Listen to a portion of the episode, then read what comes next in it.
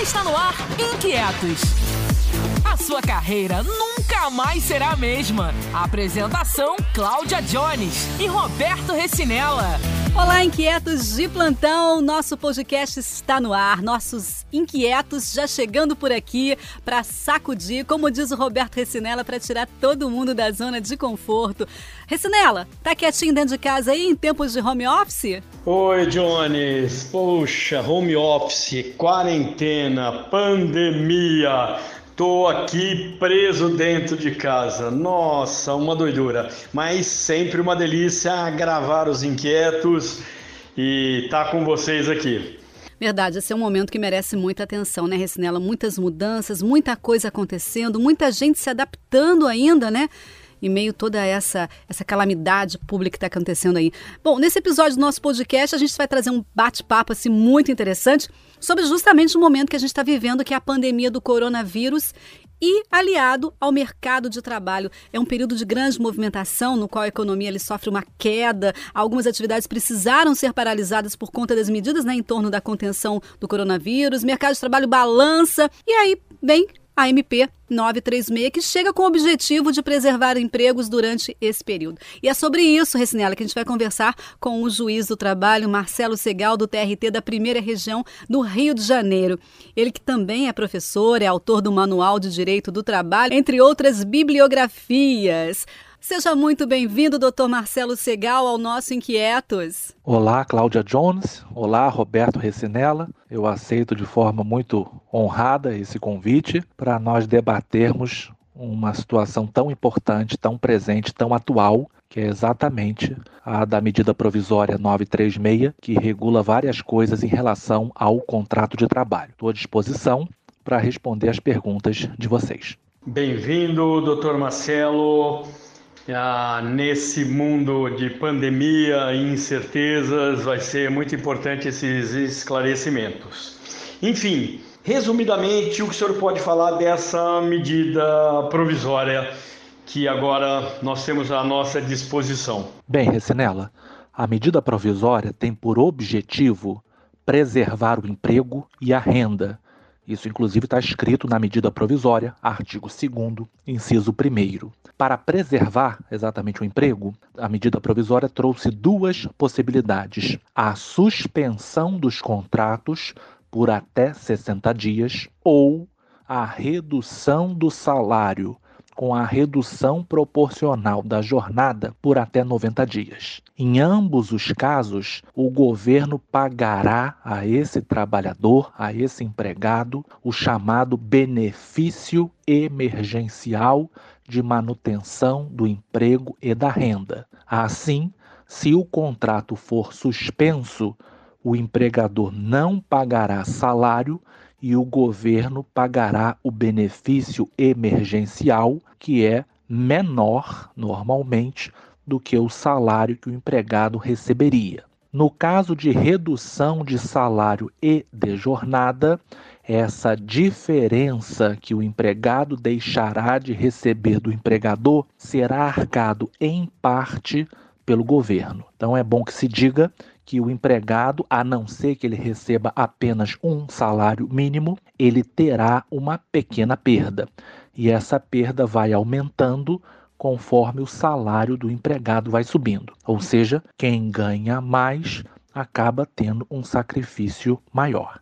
Muito bem, doutor Marcelo Segal. A gente aqui recebeu muitas dúvidas dos nossos inquietos, né? E a gente vai tratar, na medida do possível, aqui nesse episódio. Nós vamos falar de três pontos fundamentais, que é a suspensão do contrato, a redução da jornada, é, da carga horária, da jornada de trabalho e do salário, e também vamos falar sobre a migração para home office, que realmente tem várias dúvidas, são dúvidas recorrentes aqui. A primeira coisa que eu pergunto para o senhor é o seguinte, doutor Marcelo, essa MP ela se aplica a todos os trabalhadores? Cláudia, a medida provisória se aplica a todos os empregados, portanto, inclusive aos empregados domésticos, aos aprendizes e aos trabalhadores a tempo parcial. A lei traz uma única exceção: não se aplica a medida provisória aos empregados públicos da administração direta ou indireta. Portanto, as empresas públicas e as sociedades de economia mista. E eu acrescento por conta própria que também não se aplicaria aos estagiários,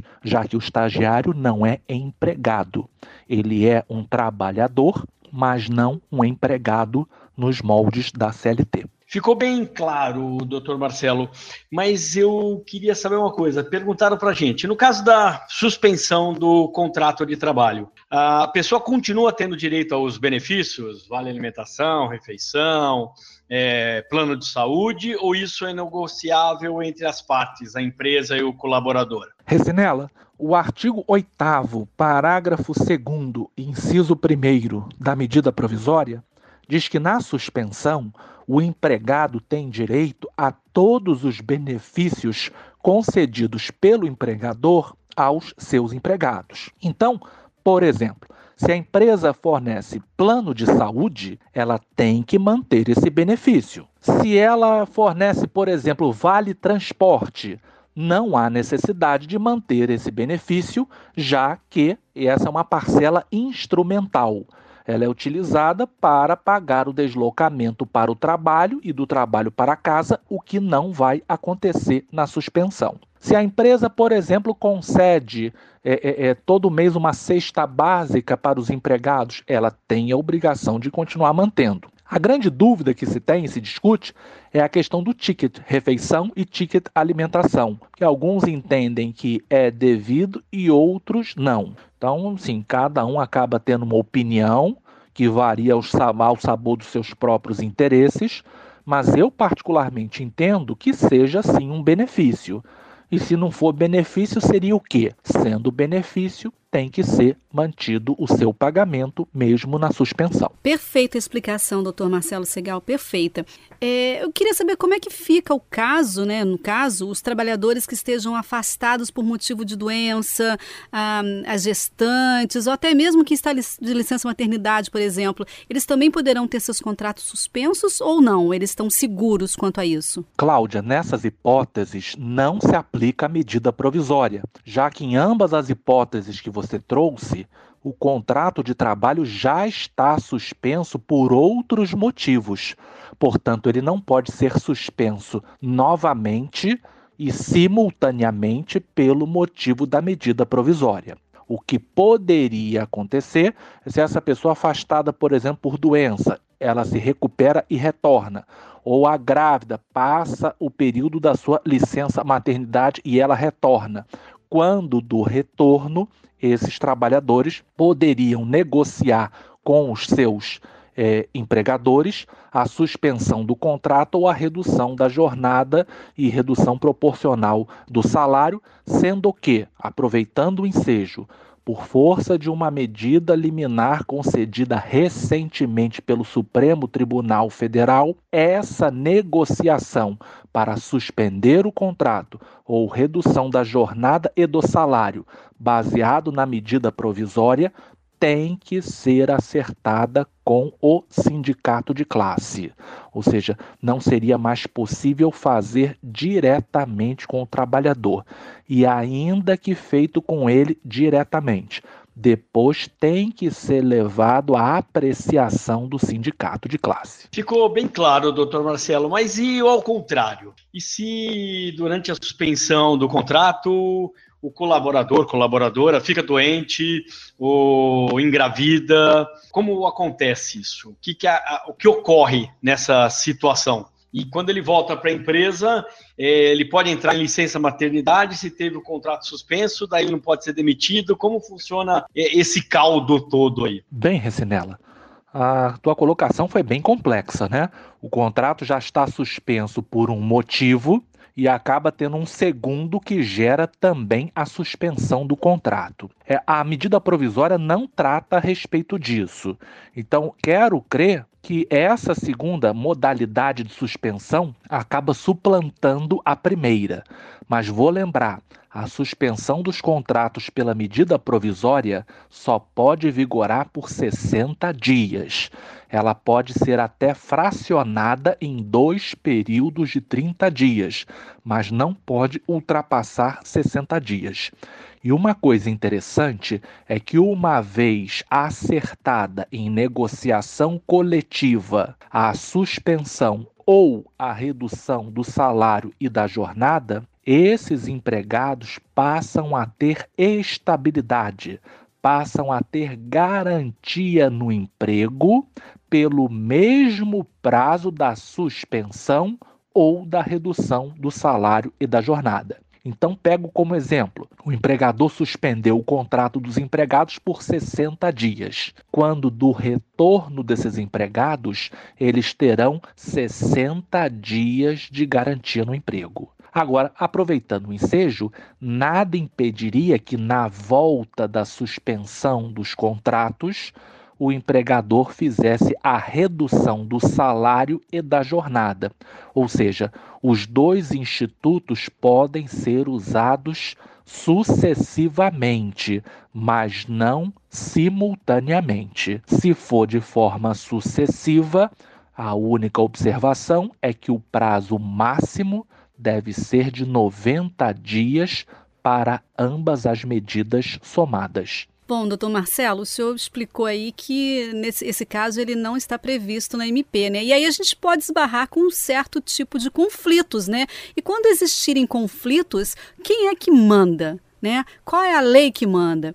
É o direito do trabalho? É a Constituição? É a medida provisória? Né? Isso é uma pergunta bem de leigo mesmo. Quando houver conflito, quem resolve o conflito? Cláudia, se houver conflito de normas, nós temos no direito a chamada pirâmide de Kelsen. É uma pirâmide mesmo, e no topo dela está a Constituição Federal, que é a lei máxima a mais importante que o país tem. Então, todas as outras leis devem se conformar, respeitar e se adequar à Constituição Federal. Mas acontece muita hipótese de lacuna porque a lei não consegue prever tudo e todas as coisas. Então, muitas vezes, no julgamento de um caso concreto, não há um artigo de lei, em lei alguma, que diga o que deve ser feito ou não deve ser feito. Então, compete ao juiz, nesse caso, utilizar bom senso, razoabilidade e os princípios gerais que norteiam um determinado direito para poder chegar a alguma conclusão que seja justa, mas atenda também aos princípios, aos ditames da própria lei. Doutor Marcelo, é, a Érica, uma ouvinte nossa, perguntou uma coisa curiosa. Se o colaborador tiver de férias, ele pode ser chamado para depois ficar uh, ter a suspensão do contrato de trabalho ou tem que aguardar até o final das férias quando ele retorna? Recenela, a meu ver, não pode suspender as férias dos empregados. Não há previsão legal de você suspender as férias de alguém que estava imaginando poder descansar por um período mais prolongado. A única exceção que está na medida provisória 927 é a interrupção das férias dos profissionais de saúde, que agora estão sendo convocados e são importantíssimos nessa luta contra o vírus que todo mundo está fazendo. Para os demais empregados de todas as outras categorias, uma vez concedidas as férias, elas devem ser observadas e somente quando do retorno desses empregados é que se poderia cogitar de suspensão do contrato ou de redução da jornada com a redução proporcional do salário, mas sempre negociado com o sindicato de classe. Aproveito para informar que essa redução do salário e da jornada pela medida provisória pode ser feita na ordem de 25%, 50% ou 70%. Muito bem, muito esclarecedor. Eu vou aqui na aba do, do Recinela e já pergunto o seguinte: os trabalhadores eles podem ser demitidos durante a suspensão de contrato de trabalho, doutor Marcelo? Cláudia, durante a suspensão do contrato, não se pode praticar nenhum ato tendente a rompê-lo. Então, enquanto o contrato estiver suspenso, seja pela medida provisória 936, seja por um outro fator legal que também gera a suspensão, não é possível dispensar o empregado. É, há que se observar e se aguardar o fim da causa suspensiva para somente então se fazer a dispensa sem justa causa. A Marcele, uma ouvinte nossa, perguntou uma coisa, pode ser que, para ficar bem claro, é, durante a suspensão do contrato, o, o empregador, a empresa, pode chamar o colaborador para retornar ao trabalho antes de findar a suspensão ou não? Recinela, pode sim. A medida provisória, ela prevê a possibilidade, ou seja, se houver uma alteração radical no quadro, que a suspensão negociada com o sindicato de classe possa ser antecipado dada a possibilidade de retorno ao trabalho. E a medida provisória assim procedeu porque, nesse caso, o empregador reassume o pagamento e desonera o governo de pagar o benefício emergencial. Então, sim, é possível o chamamento desse empregado para retorno, o que para o empregado também é melhor, porque ele passará a receber o seu salário integralmente. Ao passo que, como eu já havia dito antes, no caso da suspensão, ele vai receber parcialmente o seu salário, porque o cálculo vai ser feito com a mesma tabela do seguro-desemprego.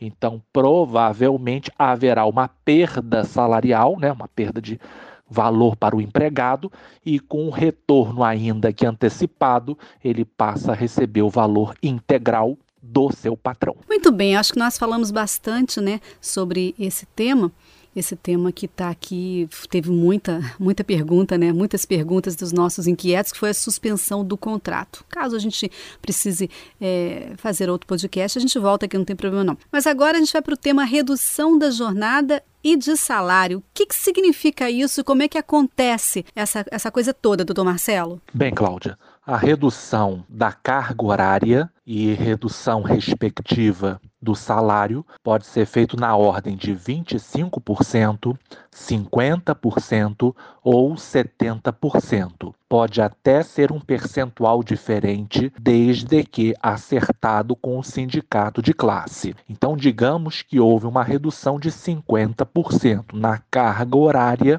e no salário. Essa, esses 50% perdidos serão é, ressarcidos ou pagos em parte pelo governo por meio do benefício emergencial. Então vamos imaginar que a pessoa ganhe dois mil reais e é feita uma redução de 50%. Portanto, ela receberá mil reais do empregador e perderá mil reais. Esses mil reais serão utilizados na base de cálculo, tendo como referência o seguro-desemprego, e aí provavelmente ou normalmente em torno de 80% desse valor será pago pelo governo.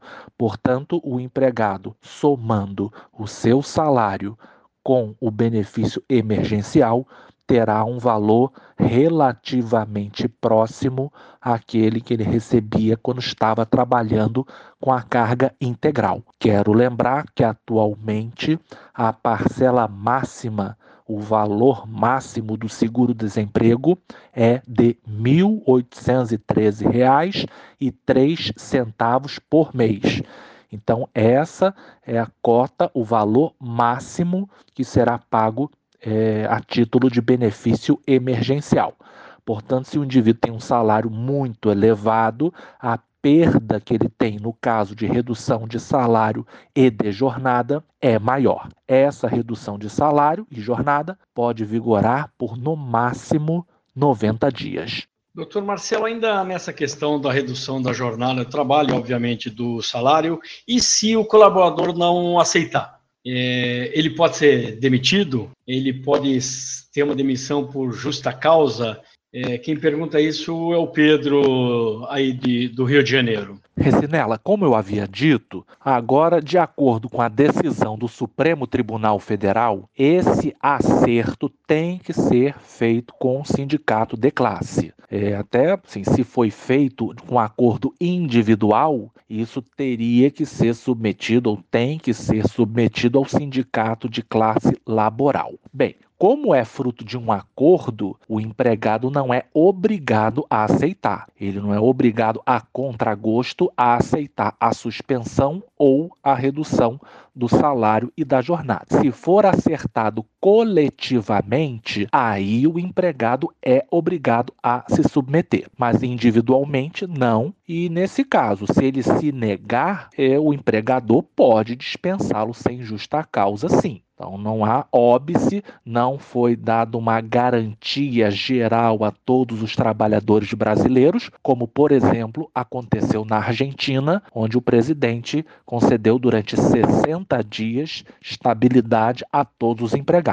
Como isso não acontece no Brasil, não havendo a estabilidade, ou ao contrário, a estabilidade é devida quando é feita a suspensão ou a redução do salário e da jornada. Não sendo aceito, nada impede a dispensa sem justa causa, o que na verdade se busca evitar. Dentro do possível e sempre que possível, o objetivo maior é a preservação do emprego. Muito bem, muito bem explicado. Eu acho que essa parte redução da jornada né, e de salário também, se houver mais alguma dúvida, a gente retorna também uma, no próximo episódio. Mas vamos falar então sobre a migração de trabalhadores no sistema é, para o sistema de home office, né, e que vem causando muitos questionamentos, muitos deles é, recorrentes. E aí eu quero perguntar para o senhor, doutor Marcelo Segal, em caso de home office, a empresa é obrigada a fornecer todos os equipamentos necessários para o trabalho? Cláudia, essa situação é interessante porque esses trabalhadores não são de fato teletrabalhadores. Eles vão migrar para o teletrabalho provisoriamente e provavelmente depois que tudo isso acabar, eles retornarão para trabalhar no espaço físico geográfico do empregador. A lei é omissa em relação aos gastos com o exercício do teletrabalho. A CLT determina que as partes disporão, acordarão sobre a questão do custo com o material, com o equipamento, etc. Então, assim, não está claro na lei dizendo que é o empregador que deve arcar. Eu, particularmente, acho que isso está envolvido no risco do negócio e deveria ser arcado, pelo menos em parte, é, pelo empregador. Mas a lei não diz isso textualmente, e sim que isso será fruto de negociação entre as partes. A medida provisória 927, ela trouxe a previsão de migração e que o equipamento poderia ser objeto de comodato. Comodato é um empréstimo. Então, o empregador poderia fazer o empréstimo de um notebook, de um laptop, de um desktop, de uma impressora e terminado esse momento e com o retorno do trabalho à forma original, esses equipamentos devem ser devolvidos ao empregador. Doutor Marcelo, nós temos uma gravação de uma inquieta de plantão, a Rebeca, para o senhor responder uma dúvida. Oi, Jones. Oi, Recinela. Oi, doutor Marcelo. Minha dúvida é a seguinte: com o home office, o funcionário da empresa onde eu trabalho, ele teve em média 70% de suas atividades reduzida, enquanto o setor de atendimento ao cliente aumentou absurdamente a demanda. Então, para não demitir esse funcionário, a empresa está pensando em colocar para ajudar temporariamente esse setor. Com isso, existe risco de processo trabalhista? Rebeca, essa situação pode, em tese, gerar sim uma reclamação trabalhista, uh, no qual a pessoa vai alegar que houve desvio funcional. A dúvida é saber se deve-se assumir esse risco ou não. Eu, sinceramente, eu acho que deve ser assumido o risco, porque se não puder fazer nada, a única alternativa que sobrará é a dispensa desse empregado, o que me parece a pior do, o pior dos cenários. Então, assim, temos que levar em consideração que estamos numa situação de anomalia. Então, não podemos é, é, analisar as coisas como se nada estivesse acontecendo. Se a pessoa não tem uma determinada atividade, a atividade que ela fazia é, não é mais possível de ser realizada, migrá-la para home office para fazer uma atividade semelhante ou correlacionada, eu acho que deveria ter uma certa tolerância, uma, é, é, consideração, inclusive do Poder Judiciário, repito, que estamos diante de uma situação anormal e provavelmente será passageira, só durante esse período. Depois as coisas voltarão à normalidade. Então, assim, respondendo a tua indagação, risco certamente existe. Não só disso, mas de muitas outras coisas. Mas eu acho que diante da situação concreta, eu, primeiro, não vejo qualquer violação a direito de personalidade do trabalhador e ainda acho isso preferível do que a dispensa. E provavelmente esse empregado pensará da mesma maneira. Então, assim, excepcionalmente, numa situação anormal como a que nós estamos vivendo, eu acho que deveria haver tolerância em relação a essa situação. Muito bem, a gente contando aqui com a participação dos inquietos também, né, em áudio, né? É, doutor Marcelo, gostaria de fazer duas perguntas para o senhor em, em, um tema só. Em relação a, a controle de jornada, né? A empresa ela está dispensada em caso de home office, ela está dispensada do controle da jornada. E ainda em relação a esse tema é o seguinte, uma dúvida recorrente, que é em relação ao direito é, à desconexão. O direito à desconexão também é válido enquanto se está em home office? E aqui a gente cita grupos de WhatsApp, outras ferramentas de comunicação interna, comunicação, comunicação entre os colaboradores de uma empresa, fora do horário, ter que responder o WhatsApp. Como é que funciona tudo isso? Né, o controle da jornada em home office e o direito à desconexão. Cláudia, o direito à desconexão existe sim. O direito de você se libertar, é, libertar a sua mente de ter que trabalhar. Então, não se admite que em horário fora do expediente e de forma reiterada o empregador exija a tua atenção, a atenção dos empregados, para a realização de tarefas ou atividades. Então, assim, há uma discussão muito grande na justiça de pessoas que alegam que não tiveram respeitado esse direito já que o empregador a todo momento, nas noites e madrugadas, fazia solicitação por meio de telefone, por WhatsApp, etc. Então, mesmo no teletrabalho, o direito à desconexão me parece existir. Sobre a questão do controle, isso é altamente polêmico, porque existe um artigo na CLT 62, inciso 3, que diz que ao teletrabalhador não se aplica o limite de jornada e, consequentemente, ele não teria direito a horas extras. Ocorre que a doutrina é unânime no sentido de que, se você conseguir controlar a jornada do seu empregado, mesmo no caso de teletrabalho, ele estaria submetido à jornada e teria direito a horas extras. Eu acho que o teletrabalhador aquele que trabalha com equipamento informatizado, ele tem total chance de ser controlado pelo empregador. Diria que o empregador controla até melhor do que quando ele está trabalhando nas instalações da empresa, porque ele tem o período de login, de logout. Então, a meu ver, se houver esse controle, e que é muito fácil tê-lo hoje em dia, então esse trabalhador poderia é, é, é, ter direito a hora extra e poderia, até aproveitando o ensejo da medida provisória, ter a redução da jornada com a redução proporcional do seu salário. Doutor Marcelo, agora uma última pergunta antes de encerrarmos. Em sua opinião, essa medida provisória, ela cumpre o seu papel pelo que foi criada?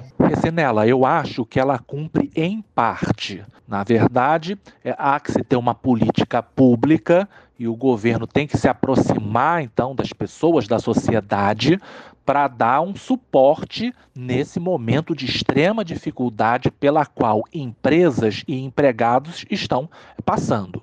Então, é, pelo menos a medida provisória urdiu uma forma do governo é, pagar em parte a perda salarial que o empregado vai ter.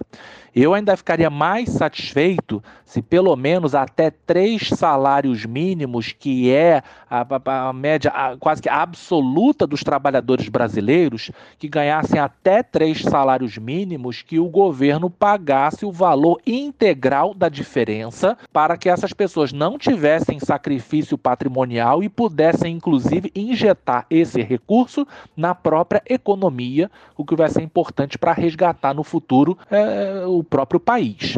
Então, assim, é, é, claro que é melhor do que não ter nada, mas, assim, ainda é, me frustrou um pouquinho em relação ao que eu acho que deveria ser, especialmente na proteção das pessoas mais carentes, mais vulneráveis, com um salário é, é menor. De qualquer maneira, se é isso que o governo diz que é possível apresentar, então ele é bem-vindo também que seja, é, assim, é, que haja a menor burocracia possível para que esse dinheiro rapidamente chegue às mãos de quem tanto precisa para poder é, mitigar o problema de muitos trabalhadores brasileiros. Muito bem, doutor Marcelo Segal. A gente ficou muito feliz com a sua participação. Eu acho que ajudou tanta gente aqui, né? E quero já convidá-lo para um próximo bate-papo aqui com a gente nos Inquietos. Agradecer muito a sua participação. Gostaria que o senhor deixasse aqui também suas redes sociais e que falasse um pouquinho do seu curso online, né? Cláudia Recinella, primeiramente, meu agradecimento. Gostei muito de participar do programa. Acho que foi útil com as informações que poderão circular para todos os ouvintes e para que eles possam fazer bom uso delas. É para quem tiver interesse, eu tenho um Instagram, é quem quiser me seguir, é arroba prof. Marcelo Segal, e eu tenho de fato um curso que aborda a previdência social e especialmente a reforma da previdência que ocorreu em janeiro desse ano. Então quem tiver interesse é em www